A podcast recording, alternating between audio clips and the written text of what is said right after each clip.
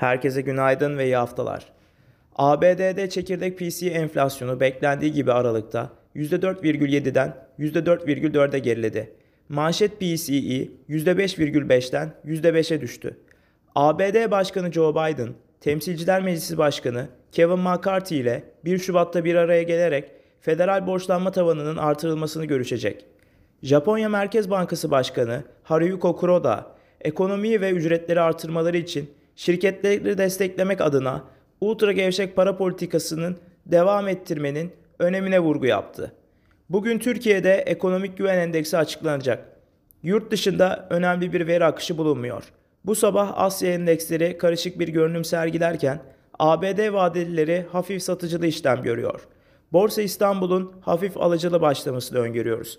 Herkese iyi günler, iyi haftalar dileriz.